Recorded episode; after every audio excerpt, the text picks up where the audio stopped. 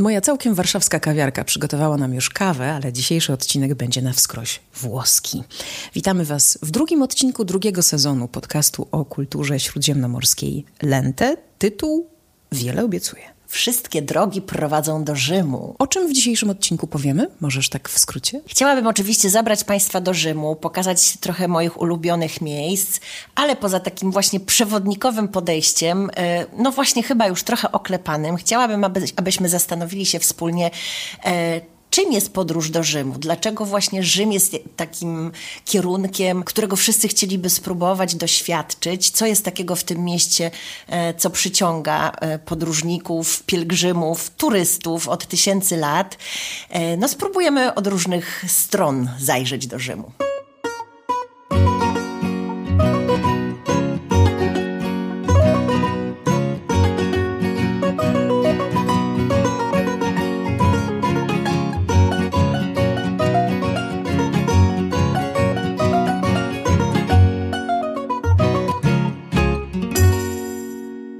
Oto siedzą tutaj dzisiaj i nagrywają tę rozmowę dwie dziewczyny, z których jedna była w Rzymie tyle razy, że nie policzy na palcach rąk wszystkich mieszkańców tej dzielnicy, a jak się ładnie zrymowało nawet, a druga była w Rzymie dwa razy, dwukrotnie e, na parę godzin i opuściła to miasto w dniu przejazdu. I no nie wiem, chyba jestem najlepszym takim, wiesz, testerem tego odcinka. Czy ty mnie przekonasz? Żeby do tego Rzymu, żeby temu Rzymowi zaufać i rzeczywiście spróbować się nim zachwycić. Bo z jednej strony jest tak, że się zachwycamy i że kiedy wolny weekend za pasem, to myślimy sobie, hmm, może Paryż, a może Rzym. Ale z drugiej strony, właśnie powiedziałaś, banał, no bo wszyscy, wszyscy jeżdżą i wszyscy niby wiedzą, że schody, że koloseum, że tu i że tam. Banał czy nie banał? Wiesz co, ja zacznę od tego, mm, trochę złośliwie, Holender, mam nadzieję, że się nie rozstaniemy potem, że bardzo wierzę w takie piękne słowa, często przeze mnie przywoływane, y, które wypowiedział bodajże Parandowski. Każdy ma taki Rzym, na jaki zasługuje. No i tak sobie myślę, że skoro y, ja mam ciebie przekonywać do Rzymu, to ja nie wiem, czy ty na niego zasługujesz, moja droga. Słuchaj, to ja muszę dodać, że te dwa pobyty moje kilkugodzinne w Rzymie i za pierwszym i za drugim razem były w towarzystwie Enia Morricone. Czy odkupiłam trochę swojej winy?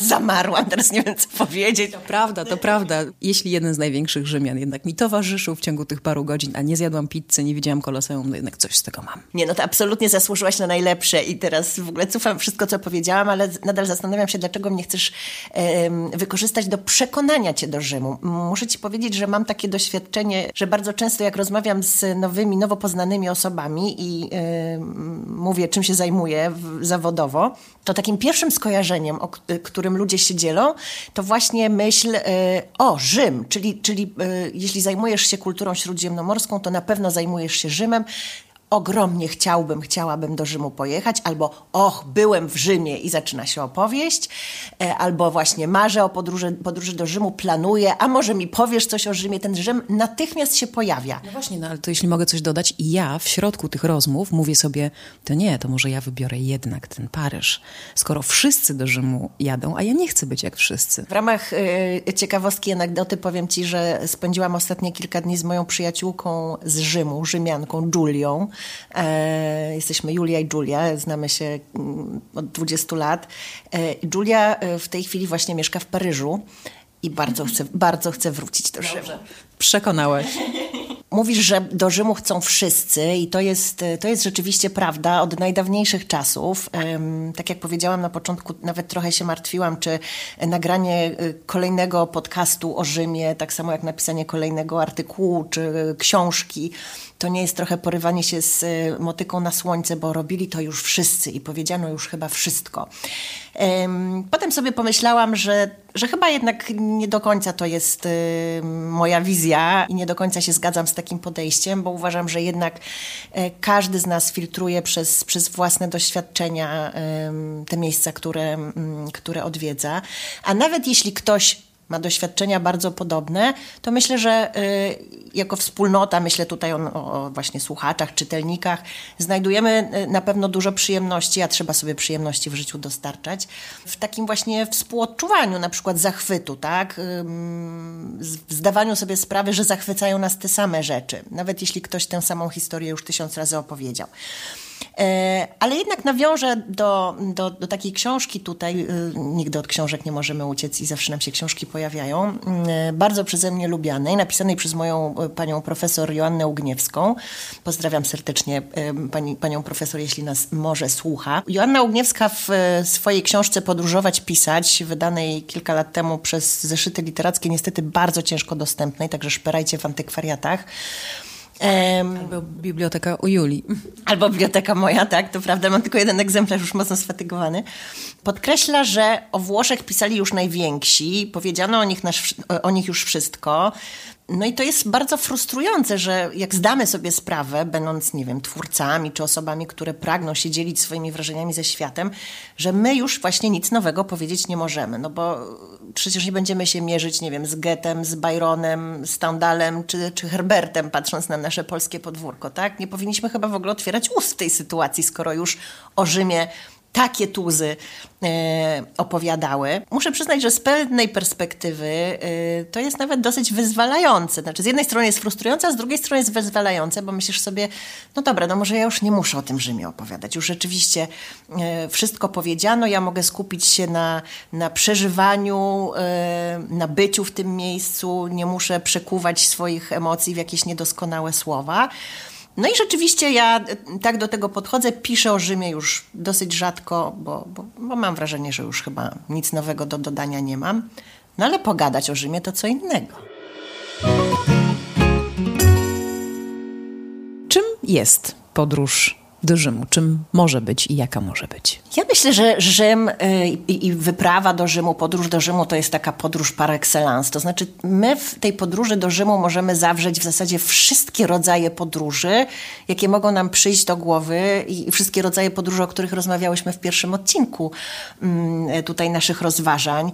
Jest to bowiem i wyprawa, mówię tutaj oczywiście o, o nas Polakach, y, spora odległość, y, drugi koniec kontynentu, mnóstwo zwiedzania, które trzeba zaplanować, dużo rzeczy do zobaczenia. Jest oczywiście motyw pielgrzymki ze względu na, na miejsca kultu religijnego i od tego nie, nie uciekniemy. E, jest odkrywanie korzeni mm, ze względu na antyczne korzenie tego miasta. Jest e, wyprawa w nowoczesność, bo jest to jakby nie było stolica nowoczesnego europejskiego państwa jest e, jakiś rodzaj powrotu do źródeł, właśnie ze względu na i te miejsca kultu religijnego, i, i, i na wszechobecność starożytności. Jest przygoda, tym sensie, że no, możemy Rzym bardzo różnymi szlakami zwiedzać i, i tych pomysłów na, na, na, zobaczenie go są miliony. Można Rzym poznawać e, chociażby właśnie, nie wiem, szlakami filmowymi czy literackimi. Modowymi. Modowymi, jedzeniowymi, tak? Więc to na jaką przygodę mamy ochotę, taką sobie możemy zaaranżować. O muzycznych nie wspomnę. No tak, no już nie, no ja już teraz nie będę tu z muzyką wyskakiwać po twoich e, wspomnieniach e, spotkania z, z Ennio Morricone, o którym zawsze myślę, muszę ci powiedzieć, jak e, krążę wokół Piazza Wenecja. To jest taki też bliski mojemu sercu plac, bo chodziłam tam przez e, długi czas do biblioteki. Tam jest Biblioteka Historii Sztuki w Palazzo Wenecja i chodziłam tam, e, kiedy, kiedy robiłam doktorat. E, nie mówiąc o tym, że jest pętla autobusowa i w zasadzie jak się po tym Rzymie człowiek porusza środkami komunikacji, to to prędzej czy później na Piazza Wenecja musi wylądować. I ja sobie zawsze właśnie myślę, że, że, że tutaj maestro mieszkał. Swego czasu go nawet widziałam mm, kiedyś w, w kawiarni. E, no i myślę, że ten jego duch się gdzieś tam e, unosi. Wracając do, e, do, do, do tego, czym jest podróż do Rzymu, mówiłyśmy w poprzednim odcinku, że podróż jest zawsze wyborem, że to jest taka bardzo ważna, mm, ważny element, który się z podróżą łączy. To jest bardzo odczuwalne. Rzym jest miastem, które, które może przytłaczać, jest miastem wielkim, hałaśliwym, e, tak jak powiedziałam, z milionem wątków, tras, rzeczy do zobaczenia. I myślę, że nie jest y, dużo porównywalnych, nie ma dużo porównywalnych miejsc na Ziemi, w których tego wyboru tak często trzeba dokonywać, jak właśnie tam. Popraw mnie, jeśli już wspominałam tę anegdotę. Ja mam taką historię na, na koncie, którą, którą lubię przywoływać. Kiedy pojechałam chyba pierwszy raz na kurs języka włoskiego jako nastolatka do Rzymu, mm, to w mojej grupie była dziewczyna z Islandii, która przyjechała do Rzymu na, na kurs właśnie ze swoim młodszym bratem, jeszcze młodszym od nas, jakimś takim, nie wiem, trzynastoletnim chyba. E, I ten chłopczyk, słuchajcie, wylądował pierwszego dnia y, pobytu w Rzymie y, w szpitalu z objawami jakiegoś okropnego niepokoju. Później był pod opieką psychologa. Ten Rzym go po prostu absolutnie przytłoczył. Oni, tak jak mówię, przyjechali z Islandii, z, z, z, z otoczenia. Z krainy wielkiej ciszy krainy, i spokoju. Z krainy wielkiej ciszy, przyrody, spokoju i ten Rzym, gdzie non-stop y, klaksony y, wyją, jeżdżą autobusy, tramwaje, ludzie, potok ludzi. Wiesz co, no właśnie ja to, ja to rozumiem i trochę też o tym chciałam powiedzieć na początku, kiedy mówiłam, że ja się waham, czy, czy spędzić w Rzymie trochę więcej czasu, bo im starsza jestem, tym to są moje problemy. Ja się boję ludzi, boję się mm, tłoku, hałasu, kiedy dzwonią moi przyjaciele z Rzymu, że stają właśnie w kolejce, już są tam na 24 miejscu w kolejce do wejścia w ogóle, żeby zjeść kolację to jednak myślę sobie, to nie jest dla mnie. Y, przepraszam za taki wątek, ale może nie musimy rozmawiać o Rzymie wyłącznie w samych superlatywach i, i taki tworzyć tutaj bardzo e, idealny, słodki portret e, wiecznego miasta. Zdecydowanie jestem przeciwna idealizowaniu w ogóle krajów śródziemnomorskich. Uważam, że to jest jakiś nieprawdziwy ich obraz. Mm, natomiast jeśli mamy rozmawiać w tej konwencji właśnie podróżniczej, to myślę sobie, że z Rzymem jest trochę jak z wyprawą po skarb kiedy, nie wiem, oglądamy filmy, czy, czy czytamy jakieś mity, książki, opowieści o wyprawach po skarb, które, nie wiem, jakieś jacyś herosi organizowali, oni zawsze mieli jakiś plan na to. E, my jadąc do Rzymu jedziemy po skarb, bo mamy właśnie obiecane, że czekają nas tam niezwykłe wrażenia, że jest to jedno z najpiękniejszych miast świata, miasto z niczym nieporównywalne. E, ja lubię takie, taki, taki, taką sentencję, że Rzym jest jako kruchy raju, to Lukian mówił i, i, i coś w tym jest, ale tak jak mówię, na to się trzeba przygotować. To nie jest, wydaje mi się, miejsce, do którego można pojechać tak z marszu. E, no i to jest właśnie, wiesz, ten kolejny element podróży. Podróż nas uczy bardzo wielu rzeczy, między innymi właśnie tego, że do, do dużych rzeczy trzeba się przygotować. E, no poza tym, że wszystkie drogi do Rzymu prowadzą i jest on nam wszystkim przeznaczony, no to nie znaczy, że musimy że mamy leniuchować w tym temacie. Czy rzeczywiście jest tak, że wszystkie drogi prowadzą do Rzymu? Podobno tak. W internecie krążą takie obrazki, które, które pokazują, że rzeczywiście od każdej drogi y, na świecie można wyrysować szlak, który nas do Rzymu e, doprowadzi. Patrząc na sprawę historycznie, jest to absolutnie możliwe. Pamiętajmy, że to była stolica świata, caput mundi, głowa świata przez wieki. Nie mówiąc o tym, że Rzymianie tak naprawdę no, są ojcami dróg. Oni byli wielkimi budowniczymi. E, rzymskie drogi są do dzisiaj w, w użyciu w wielu częściach Śródziemnomorza e, i nie tylko zresztą, bo przecież, nie wiem, możemy pojechać do Wielkiej Brytanii, tam też są jeszcze rzymskie drogi. E, także tak, jak spojrzymy na Ziemię z kosmosu, to, to myślę, że to się może potwierdzić. To teraz powiedz, jak ty podróżujesz do Rzymu, czy też może jak wracasz do Rzymu? To jest lepsze pytanie. Ładnie to powiedziałaś, chyba już w, w, którymś odcinku wspominałam zresztą o tym, że e, zauważyłam, że moi rzymscy przyjaciele, mm, muszę przyznać, że jest ich e, już nie tak znowu dużo, ponieważ się rozpierzchli po świecie.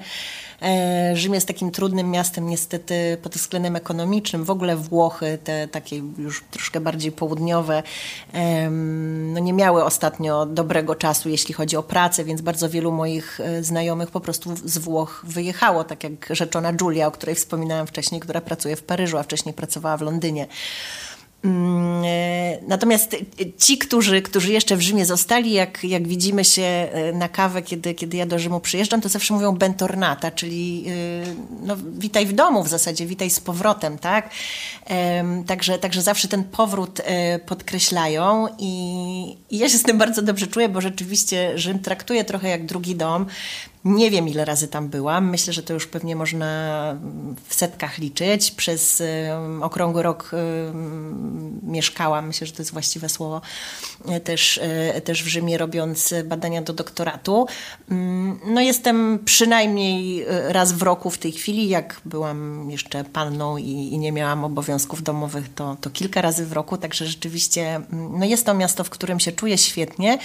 E, co ciekawe, kiedy byłam w Rzymie po raz pierwszy, a miałam wtedy lat 15, byłam, kończyłam chyba pierwszą klasę liceum mm, i pojechałam właśnie na kurs języka włoskiego, to było no, no, przedziwne, miałam przedziwne uczucie, bo też o tym już chyba wspominałam, w ogóle się nie gubiłam. Miałam wrażenie, że znam to miasto, mimo że, że jest to mój pierwszy raz e, i jakoś na, na nosa wszędzie trafiałam, także, także to było dosyć niesamowite i takie poczucie właśnie powrotu dom, do domu już wtedy, już za tym pierwszym razem. No i tutaj e, tak naprawdę dochodzimy do, do tego pytania, takiej dychotomii właśnie e, dom, podróż, bo kiedy tak naprawdę zaczyna się podróż? Jak daleko od domu trzeba pojechać, żeby mieć do czynienia z podróżą? E, zastanawiałam się nad tym wczoraj, pomyślałam sobie, że w ogóle Włochy są pod tym kątem dosyć szczególne, bo... Um... Bo się śmieję, bo wczoraj byłam na woli i dla mnie to była podróż. ja tak się czuję, wiesz co, ale coś w tym jest. Ja się czuję, że podróżuję, jak jedę na drugą stronę rzeki, w sensie na drugą stronę no, Wisły Warszawie. Praga? Praga? Tak. Nie znam w ogóle tej dzielnicy i, i mam takie poczucie wyprawy, jak tam trafiam, co jest śmieszne Notabene, jak e, mieszkałam w Rzymie i mówiłam do moich e, rzymskich przyjaciół, że może umówmy się na kawę e, dall'altra parte del fiume, czyli z drugiej strony rzeki, czyli na przykład na Zatybrzu, to oni się ze mnie śmiali. Mówili, ja przecież to jest wszystko jedno miasto. Dlaczego ty tak o tym mówisz, jakby to było za siedmioma górami, za siedmioma lasami, tak? Także oni tam mają takie poczucie, e, że to miasto e, jest jednością, może dlatego, że mają tak dużo mostów. Mosty na Tybrze to też jest w ogóle osobny temat przecież i tam jest co chwilę most, e, jeszcze bardziej wiekowy niż poprzedni, jeszcze bardziej piękny i godny tego, żeby na nim przystanąć, podumać. E, ale z drugiej strony Włosi są bardzo przywiązani do swojej małej ojczyzny. Włochy to jest kraj e, regionów, które były kiedyś osobnymi państewkami. W związku z tym mam wrażenie, że dla nas, no właśnie, pojechanie, nie wiem, dla, dla warszawiaka pojechanie w Tatry, nie wiem, czy jest podróżą. Jak myślisz? Mm, dla wielu pewnie tak. To chyba nie chodzi o odległość, tylko e, o to, co my wynosimy dokonując tego pierwszego kroku w kierunku tej wyprawy, tak? No bo właśnie, czy dla kogoś z Warszawy, kto ma dom e, w Tatrach, jest to podróż, czy nie? No właśnie. Czy dla mnie e, wyjazd do Tel Awiwu, w którym byłam dziesiątki, dziesiątki razy i czuję się lepiej niż w Warszawie, czy jest to podróż, czy nie? To jest właśnie to pytanie. Nie wiem, czy nam nie umknęło to, co próbowałam powiedzieć o, o Włochach, co jest myślę dosyć istotne, że no ja mam wrażenie, że na przykład y, y, Polak y, mówi, że jedzie w podróż na wakacje, jeśli pojedzie za granicę na wakacje, prawda? My lubimy właśnie polecieć do Grecji, do Włoch, do Chorwacji. I wtedy mamy poczucie, że jedziemy na wakacje, tak? Natomiast e, Włosi przez to, że są od wieków przyzwyczajeni do życia w tych swoich małych ojczyznach, w swoich miejscowościach, w swoich regionach, e, jak, jak nie wiem, Włoch z Mediolanu jedzie do Rzymu, no to dla niego to jest naprawdę epokowa podróż, tak? bo to jest, to jest praktycznie inny kraj. Więc, więc to jest istotne. E, no z tym Rzymem moim, no to jest właśnie tak, że że nie wiem do końca, czy to jest podróż. E, ostatnio, szperając w książkach, trafiłam na, na taki cytat Uwodnickiego, ukochanego mojego autora, w przepięknej książce Lekcja Łaciny, którą Wam bardzo polecam, w której profesor pisze tak: Istotą podróży jest przemieszczanie się z jakiegoś tutaj do jakiegoś gdzie indziej. No tak, ale w mojej podróży, to dalej pisze profesor, obydwa te pojęcia nie miały znaczenia, a działo się dla, tak dlatego, że już od samego początku, od pierwszej chwili, to gdzie indziej, rozumiane jako obcość, zatraciło swoją dychotomiczną ostrość, a podróż z tutaj do gdzie indziej stała się podróżą do siebie samego, poszukiwaniem siebie i swojego zakorzenienia. E, on tutaj oczywiście pisze o Prowansji, bo, bo Adam Wodnicki szczególnie ukochał sobie właśnie południe Francji i, i, i temu regionowi poświęcił większość swoich tekstów podkreślając, że, że, że czuje się tam jak w domu, w związku z tym no tak naprawdę trudno powiedzieć, że się udawał w podróż, jak jedzie z Krakowa do Arles, tak? Ja mam troszkę takie samo podejście. Czy ja na pewno jadę w podróż, jak jadę do Rzymu? No to trochę tak, jakbym jechała do domu. Ale z drugiej strony, przez to, że to miejsce właśnie nie jest obce, jest takim miejscem, w którym czuję się mm, bezpiecznie, w którym czuję się swojsko, mm, mogę się zagłębić, że tak powiem, właśnie y, w siebie. I, no i staje się to jakimś taką, jakąś taką podróżą do swojego wnętrza. A czy ty masz jak y, u y, Parandowskiego Rzym, na jaki zasłużyłaś? Wiesz co, to ja zacznę od tego, że nic co ludzkie nie jest mi obce i mam ewidentnie mm, jakieś przewinienia na, na, na koncie i na karku. Mm, I na, na, na, pewno mam, bo, bo każdy z nas ma. W związku z tym e, Rzym też miałam taki, na jaki sobie mogłam e, swoim życiem zasłu zasłużyć, czyli bardzo różnoraki. I piękny, i wspaniały, e, zachwycający, ale też ten okropny, zły, przerażający. E, mam na koncie kilka okropnych kradzieży. Zostałam obrabowana w Rzymie kilka razy. E, notabene pierwszy raz wtedy, kiedy byłam właśnie nastolatką i i byłam w Rzymie po raz pierwszy sama. To były jeszcze czasy bez telefonów komórkowych, internetu. No w zasadzie jak człowiek y, został okradziony i został bez dokumentów, bez portfela, to, no, to w ogóle był po prostu Goły i wesoły. Goły i wesoły. I tak właśnie było, nie wiem, trzeciego dnia mojego pierwszego pobytu w Rzymie, kiedy byłam nastolatką i okradziono mnie w, w słynnej linii Sessanta Quattro, czyli 64. To jest taki autobus, który jedzie z dworca Termini do e, Watykanu, w związku z tym wszyscy turyści nim jeżdżą. No i Juleczka co?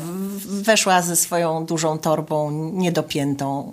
W środku miałam wszystkie pieniądze, e, jakiegoś chyba Walkmana, bo to były e, lata 90., więc jeszcze nie było innych przyrządów. No i nie wiem, w którym momencie to się stało, e, ale kiedy wysiadłam przy placu Świętego Piotra, to się zorientowałam, że moja torebka jest zupełnie pusta. E, w tym jest jeszcze element magiczny, to, to zresztą jest bardzo wszystko zabawne, ponieważ ja wtedy wynajmowałam pokój od pani, która uważam, że była czarownicą. Miała czarne koty, mm, szklane kule porozstawiane, jakieś w ogóle niesamowite rzeczy się u niej działy. Była przy tym przemiła i robiła pyszne jedzenie, więc dużo mam sympatii do niej po tych latach. E, I ona rzucała takie różne dziwne hasła, jak e, ja wychodziłam rano z domu na, na kurs, czy, czy żeby zobaczyć Rzym. I właśnie pamiętam, że wtedy coś rzuciła o liczbach chyba, że 64 mi przyniesie pecha, czy coś takiego. I, no, Ale Włochy mają bardzo dużo wspólnego z magią i nie piję tutaj wyłącznie do ulubionego powiedzenia Feliniego, że życie to jest połączenie magii i makaronu, mm, ale o tym pewnie jeszcze będziemy mówić. Wracamy na razie, na razie do Rzymu. Wiesz co, Włosi mówią, że Rzym to jest yy, una città per antonomazja, czyli, czyli miasto miast. I rzeczywiście tam jest wszystko. I piękno, i brzydota, i brud, i yy, przestępstwa, i no, no wszystko do, właśnie do, do czego zdolny jest człowiek w Rzymie znajdziemy. W związku z tym Siłą rzeczy, jeśli przebywamy tam dłużej, e, to na pewno e, również z tymi ciemniejszymi stronami musimy się e, zetknąć. Mam takie historie śmieszne, które, którym już się kiedyś gdzieś tam dzieliłam, że szłam sobie z przyjaciółką na spacerze na Zatybrzu w bardzo eleganckiej kreacji. Poszłyśmy na jakąś kolację i byłam bardzo ładnie ubrana. Miałam takie złote sandałki i nagle poczułam, że w coś dziwnego wdepnęłam, zimnego, mokrego, obrzydliwego i Później okazało się, że całym tym sandałkiem i tą bosą stopą w tym sandałku wdepnęłam w rozjechanego szczura. I to jest historia, którą ja się dzielę nie dlatego, że... Zimnego w dodatku. Zimnego, tak. Że chcę opowiadać o, Państwu o szczurach i o tym, jakie szczury są w środku, e, ale dlatego, że przywodzi mi to na myśl e, wspaniałą książkę. Znowu, widzisz, ja zawsze do książek muszę wrócić. E, książkę, którą nagrodziliśmy w, w ubiegłym roku nagrodą literacką imienia Leopolda Staffa Szczury z Via Veneto Piotra Kępińskiego, książka, reportaż wydana przez wydawnictwo Czarne.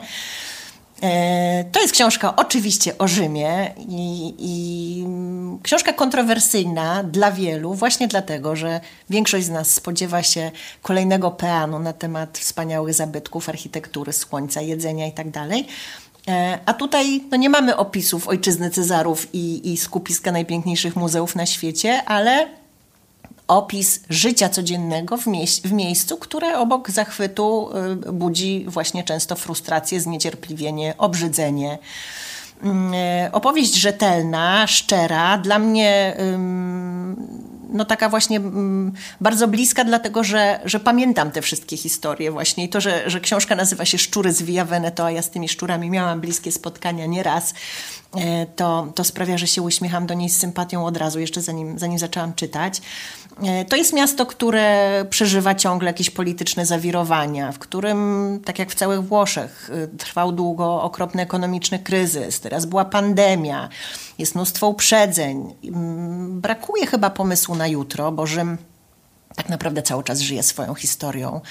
E, pamiętam, jak robiłam doktorat, to miałam takiego kolegę, który też pisał wtedy doktorat e, akurat o Rzymie e, renesansowym i on cały czas chodził i mówił, już potem to nic w ogóle nie wymyślili.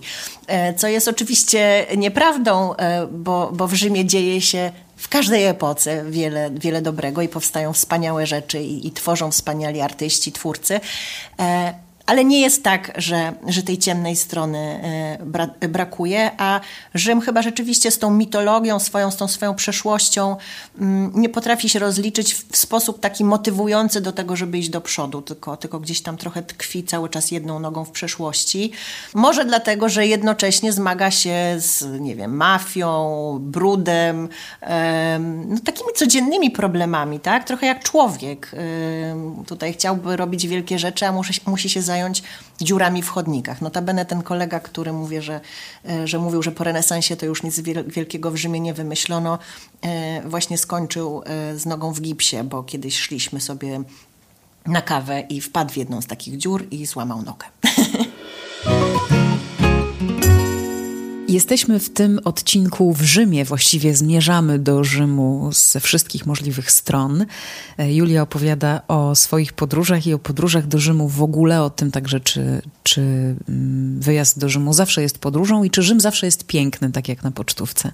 Otóż nie. A czego Rzym cię nauczył? Rzym przede wszystkim do mnie uczy cały czas i to jest chyba e, warte tutaj podkreślenia, że nawet w tych historiach brzydkich, o których wspomniałam, bardzo chciałabym, żeby to wybrzmiało, Mm, one wszystkie mają e, walor edukacyjny i, i wiele w nich jest e, jakiegoś takiego ukrytego sensu. E, ja się bardzo cieszę właśnie, że Piotr Kępiński to uchwycił, że, że nawet jeśli mamy do czynienia z, z miastem, które ma swoje ciemne strony, to ono nie jest z powodu tych ciemnych stron mniej warte opisania i przeżywania przede wszystkim. Rzym oczywiście w takim bardzo konkretnym ujęciu nauczył mnie takich bardzo praktycznych rzeczy, jakiejś samodzielności, właśnie dlatego, że jeździłam tam już jako nastolatka, czy dlatego, że byłam później na tym stypendium e, doktoranckim i, i no to było takie moje pierwsze pojechanie do świata, gdzie musiałam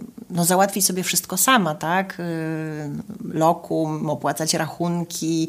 E, byłam młodą dziewczyną, która, która uczyła się tego wszystkiego mm, po raz pierwszy.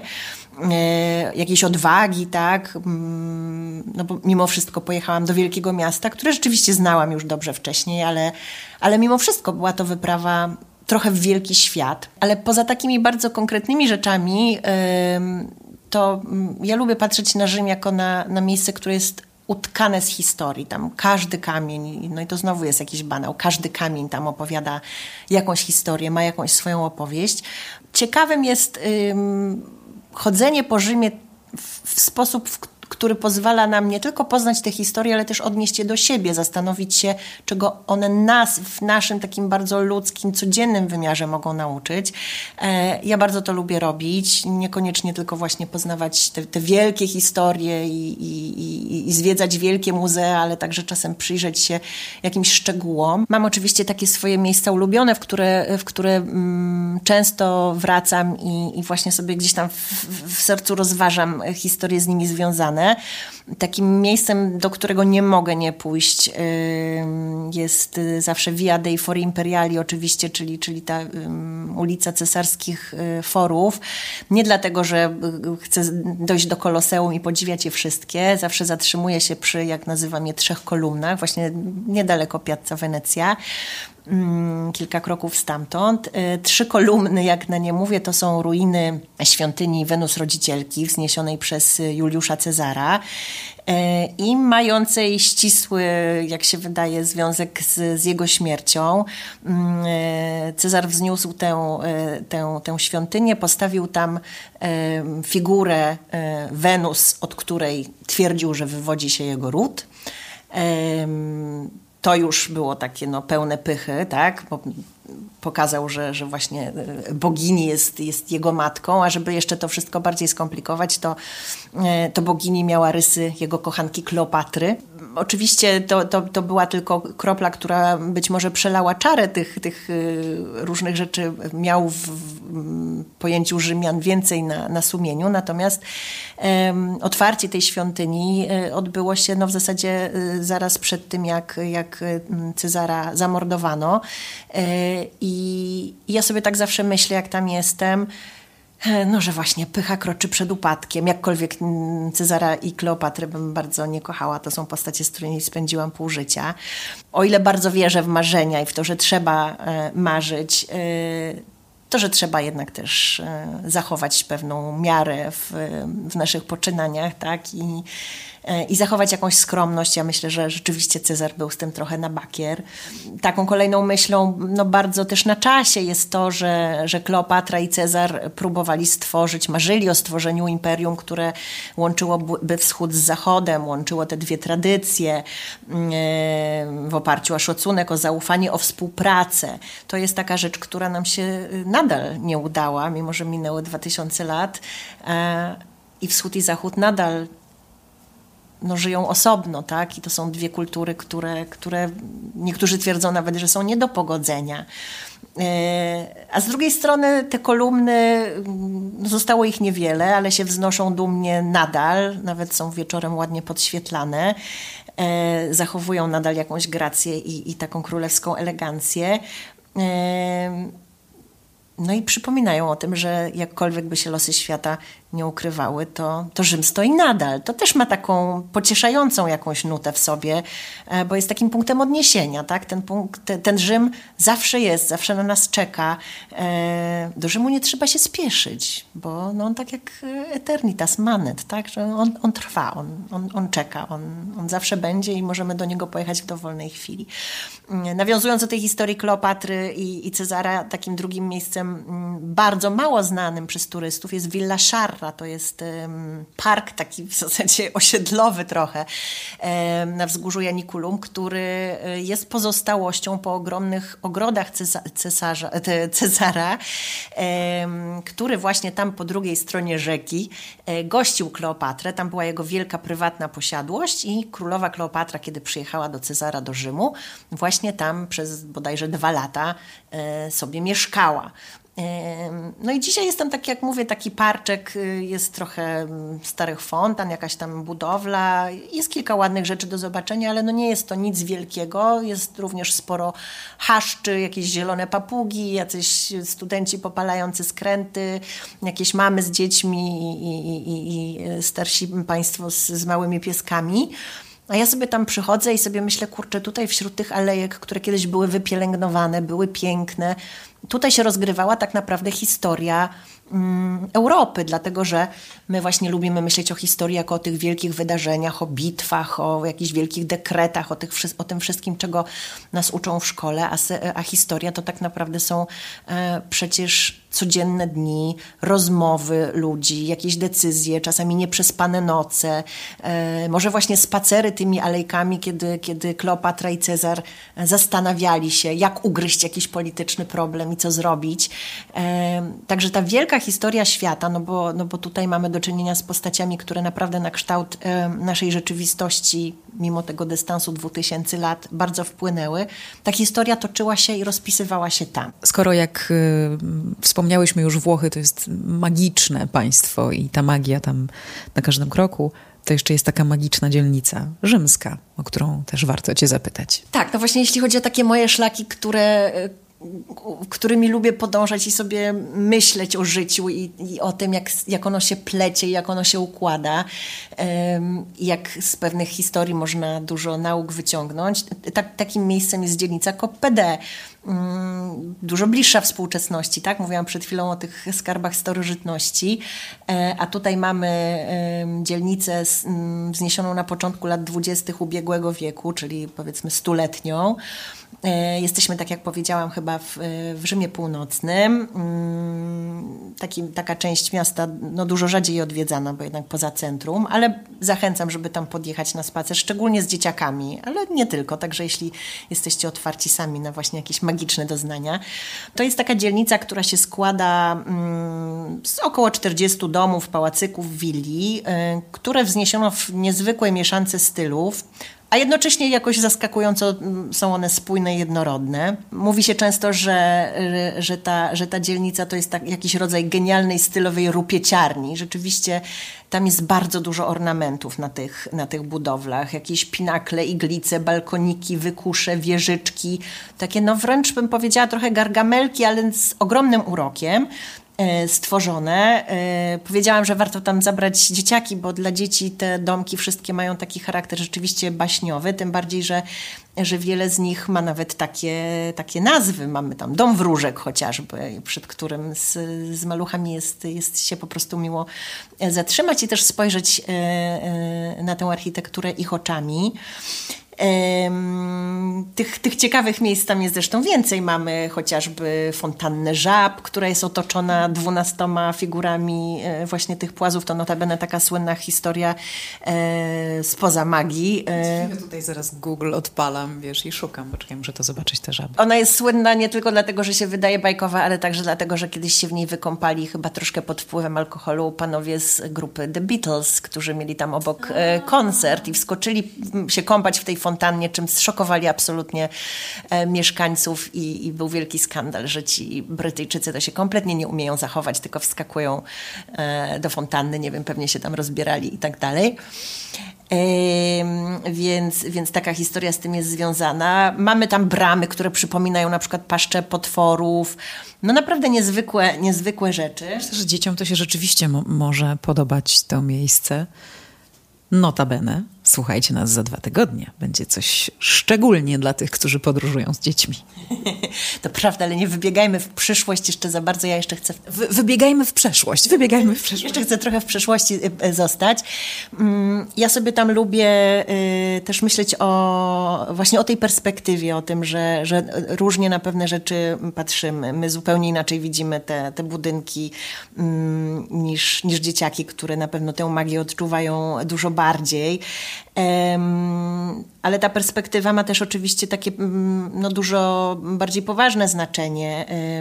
Gdzieś tam wśród tych dekoru, dekoracji na kolumnach w pewnym punkcie tej dzielnicy KOPD jest e, zdjęcie, wizerunek e, jej autora, twórcy, architekta Gina KOPD który stworzył to, to niesamowite miejsce, a potem popełnił samobójstwo jeszcze zanim zakończono e, ostatnie prace.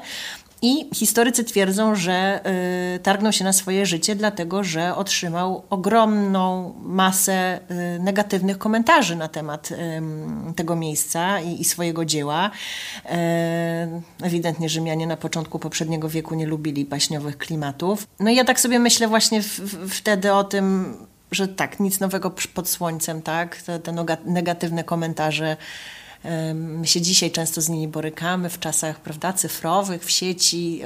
100 e, lat temu też niestety takie historie się działy.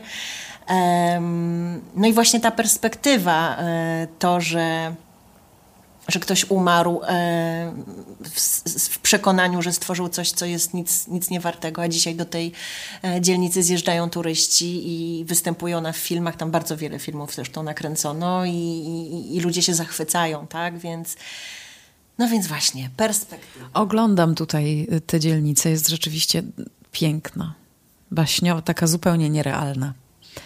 Jadę. No ale zanim pojadę, to jeszcze dla mnie i dla wszystkich, którzy też nabrali apetytu na podróż do Rzymu po tym odcinku, y, Julia ma takie, takie must see, must be, must hear, y, must eat. Co tam masz? Wszystkie. Tak, ja mam takie swoje miejsca, mimo że jak jestem w Rzymie, e, no w zeszłym roku byłam dwa razy na przykład i e, starałam, staram się zawsze sprawdzić jak najwięcej nowych miejsc. To jest zresztą niesamowite w Rzymie, że ja jeżdżąc tam e, no tak jak mówię, czasem kilka razy w roku. Za każdym razem mam napięty program, że tak powiem, i mam coś nowego do zobaczenia. Zwykle te nowe rzeczy to są rzeczy stare oczywiście, jakieś rzeczy, które odkopali. Ale to ty jesteś jednak podróżniczką. Człowiek, który jedzie do Rzymu jak do domu, ja tak jeżdżę do Wiednia na przykład. Swoją drogą bardzo śródziemnomorskie miejsce w zupełnie innej części Europy. Ja nie zwiedzam już, nie mam napiętego programu, nie wiem, co będę robić, nie mam nic na liście, po prostu jadę i jestem. A ty to jesteś podróżniczką. No to widzisz, no może wyszło szydło z worka. Ja wprawdzie w domu w Warszawie też mam zawsze napięty program, więc może ten typ tak ma. E, ale rzeczywiście to tam, w tym Rzymie jest ciągle coś do odkrywania. Natomiast mam też kilka takich miejsc, które mam wypróbowane i one od, od dziesięcioleci są niezmienne, bo już od dziesięcioleci jeżdżę do Rzymu. Mm, na przykład na pizzę zawsze chodzę w jedno i to samo miejsce, znaczy chodzę w różne, ale wracam e, do, do pizzerii Trattorii e, Le Coppelle, e, niedaleko Panteonu, takiego lokalu, który uwielbiam. Tam siadają przy jednym stoliku elegancko, elegancko ubrani biznesmeni, piękno ubra, pięknie ubrane panie, bardzo prosto ubrani e, jacyś okoliczni mieszkańcy, które, którzy sobie schodzą na coś dobrego, księża, zakonnice, po prostu wszyscy. I wszyscy przychodzą tam na, na takie dosyć proste rzymskie posiłki, na pyszną rzymską pizzę. Ja nie wiem, czy wszyscy wiecie, jaka jest różnica między pizzą rzymską a neapolitańską, bo to też jest w ogóle osobna opowieść. No wiesz co, to jest ważne, bo się wszędzie mówi, że ta najsłynniejsza pizza to jest pizza neapolitańska i rzeczywiście tak jest, ale ona w Polsce nie zawsze jest, jest tak podawana i tak objaśniana, jak, jak to jest naprawdę. Otóż pizza neapolitańska, ona rzeczywiście jest dosyć cienka, aczkolwiek e, moim zdaniem jest grubsza niż pizza rzymska i jest bardzo wilgotna. Natomiast pizza rzymska jest cieniusieńka, i ogromnie chrupiąca. To jest taki naprawdę y, opłateczek prawie, że e, chrupiący, e, chrupiący w zębach. No i właśnie na taką pizzę chodzę do Le Copelle. No oczywiście y, w Rzymie, chyba tylko w Rzymie w zasadzie jem lody, bo ja nie jestem jakąś wielką miłośniczką lodów, a tam zawsze na spacer wieczorem, no jednak właśnie passeggiata i gelato jakoś idą w parze. Lubię chodzić do, do La Palmy, to taka, takie miejsce, gdzie podobno jest tam, nie wiem, 100 czy 1000, już nie pamiętam, smaków. E, jeśli chcę coś bardziej wyrafinowanego, to idę do San Crispino, też zresztą w tej samej okolicy, niedaleko Panteonu. Nie, notujecie, mam nadzieję, notujecie. No koniecznie, koniecznie. chodzę też e, ciągle w okolicy Panteonu, to chyba moja ulubiona okolica, może dlatego, że jestem leniwa, tam jest płasko, nie trzeba się wspinać pod żadną górkę. E, jest też La Cremeria, to też jest bardzo dobra lodziarnia, tam mają taki pyszny sorbet, granitę mm, migdałową, bardzo Wam polecam na spacer uwielbiam, kiedyś uwielbiałam. Czekaj, czekaj, czekaj, a kawa? Widzisz, z kawą jest problem. Ty tutaj zresztą zaczęłaś dzisiaj od tej kawy i że... Właśnie. A ja ci powiem, że dzisiaj rano miałyśmy na, miałam na Instagramie, też zresztą o tym rozmawiałyśmy, pytanie o y, największe rozczarowanie śródziemnomorskie naszych y, odbiorców. I ktoś napisał włoska kawa. No ja się pod tym niestety trochę podpisuję. To znaczy, o ile kocham Włochy i uwielbiam ten cały ceremoniał, który oni tam mają i fakt, że ta kawa im wszędzie towarzyszy, to jeśli chodzi o smak, to różnie to z nią bywa. Aczkolwiek no, są takie miejsca, w których mi smakuje bardzo. Ja y, akurat tak może niepopularnie lubię robustę, w związku z tym tę robustę rzeczywiście można we Włoszech znaleźć.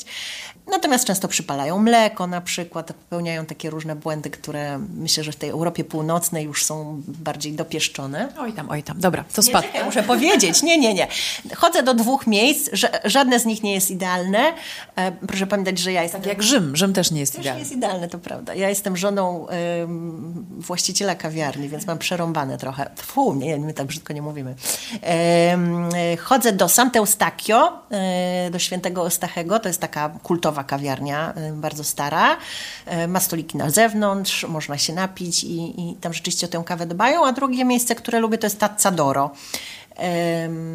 Tam też mają bardzo różne gatunki kawy i można tej kawy się na różne sposoby napić, po marokańsku, po sycylijsku, z takimi dodatkami, innymi dodatkami. Także, także warto tam zajrzeć. Co jeszcze chcemy powiedzieć? O pizzy powiedziałam. Na spacer. Na spacer, jak chcę być wśród zieleni, to tak. Kiedyś chodziłam na Palatyn, e, żeby sobie pobyć wśród e, starożytnych pałaców. Niestety, w ogóle to warto wiedzieć, że słowo pałac pochodzi od Palatyn, od tego wzgórza Palatino, gdzie właśnie wszystkie wille najpiękniejsze, bogatych Rzymian w starożytności były. Dzisiaj niestety Palatyn jest już objęty biletem tym samym, który obowiązuje, żeby, żeby wejść tam do wszystkich tych ruin, w związku z tym trzeba słono za to zapłacić, więc przestałam tam chodzić, bo jestem skąpiradłem. Oczywiście lubię chodzić do Villa Borghese, uwielbiam ogród pomarańczowy z pięknym widokiem na Rzym. Obok jest słynna dziurka od klucza, o której pewnie większość z Was słyszała, takie bardzo um, ostatnio popularne miejsce w Rzymie. Ja zaczęłam tam chodzić, był chyba rok 2005, nikt jeszcze o tym miejscu wtedy nie słyszał, to jeszcze były czasy sprzed Instagrama.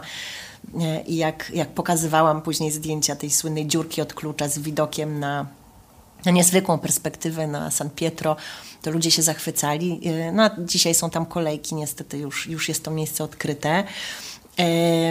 Bardzo lubię chodzić e, do Term Diocletiana i do kościoła Santa Maria degli Angeli dei Martiri, czyli Bazylika Matki Boskiej od Aniołów i Męczenników.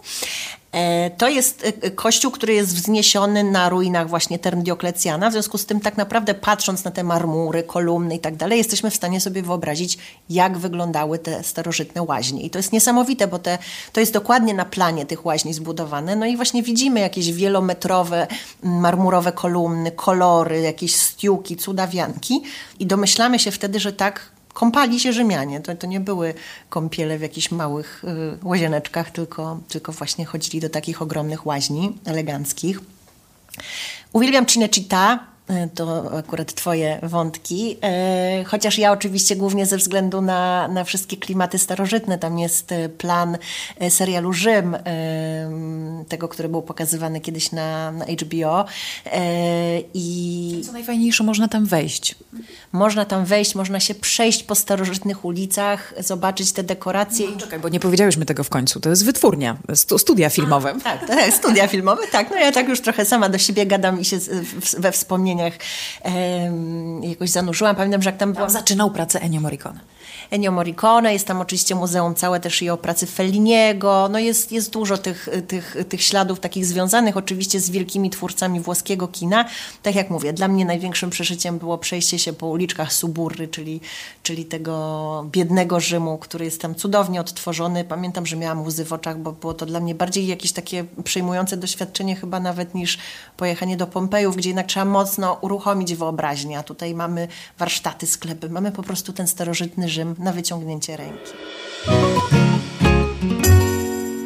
No jadę. Tak czuję, że może to jest y, dobry moment, żeby ten Rzym w 2023 roku jednak zrobić. A powiedz takie ostatnie pytanie konkretne, bo takich pytań też y, pewnie byłoby sporo, gdybyśmy otworzyły okienko, co chcecie wiedzieć o Rzymie. Gdzie spać? W sensie, gdzie się zatrzymać? Jaką dzielnicę wybrać, żeby dać sobie trochę i tego Rzymu czarodziejskiego, i tego Rzymu kameralnego, i nie dać się właśnie zmiażdżyć przez y, tę rzymską codzienność hałaśliwą. Jakie wybrać miejsce? Wiesz co, każdy oczywiście ma swoje preferencje. Ja tę rozmowę, y, to szczerze mówiąc, non-stop y, przerabiam z moimi znajomymi, bo każdy mnie o to pyta i zawsze dostaję y, takie te piny, tak? Jakieś przy, przypięte adresy, lokalizacje gdzieś tam na, na mapkach, i żeby powiedzieć, czy to będzie dobre, czy nie. I czasami jest tak, że coś, co ja uważam, że jest średnie, to komuś bardzo odpowiada. Ja szczerze mówiąc, na przykład chyba nie pojechałabym nigdy, nie chciałabym mieszkać właśnie w okolicach Watykanu, bo jednak mam wrażenie, że większość atrakcji jest po drugiej stronie rzeki i, i, tym sposobem sobie dodajemy bądź ujmujemy jednak czasu na poświęconego na transport. Pamiętajmy, że Rzym to jest miasto na siedmiu wzgórzach, tak naprawdę tych wzgórz jest też dużo więcej. W związku z tym, jeśli jesteśmy leniwi, to też zobaczmy właśnie, jak to się na mapie kształtuje. Ja na przykład miałam kiedyś e, nie wiem, czy przyjemność, no chyba tak, nocować na Via Sistina, to jest taka uliczka, która jest właśnie na wzgórzu, dochodzi się tam zaraz do, mm, do Piazza di Spagna, ale żeby dojść do, do Piazza di Spagna, to trzeba zejść tymi schodami hiszpańskimi. No i jest to bardzo oczywiście malownicze i piękne, ale jak y, jesteś osobą, która potrzebuje w ciągu dnia jednak kilka razy zajrzeć do pokoju, coś tam wziąć, nie wiem, zostawić zakupy, czy, czy się y, przemyć w gorący dzień, czy coś, to nagle się okazuje, że to bieganie góra-dół tymi schodami, czy, czy, czy po tych wzgórzach jest męczące. W związku z tym ja, szczerze mówiąc, najchętniej zatrzymuję się, jeśli mam możliwość wyboru, właśnie w okolicach Panteonu, to jest ta okolica Largo Argentina, mm, Piazza Rotonda, tak się nazywa ten plac, na którym stoi Panteon, bo tam jest płasko i mamy wszędzie blisko. Mamy Piazza Navona zaraz, mamy Campo dei Fiori, yy, wszystko w... Można się ładnie ubrać, buty, pod warunkiem, że nie będzie szczura na drodze.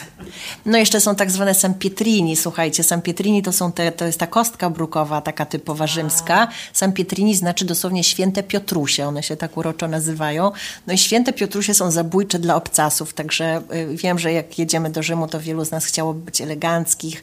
Panie lubią właśnie y, ładne buty y, przywdziać. Ja jednak optuję za trampkami, bo, bo święte Piotrusie, chociaż brzmią łagodnie, to są zabójcze dla butów. Bardzo mi się podoba to hasło. Każdy ma taki Rzym, na jaki zasługuje. Jaki macie wy? Dajcie znać, jeśli macie takie historie.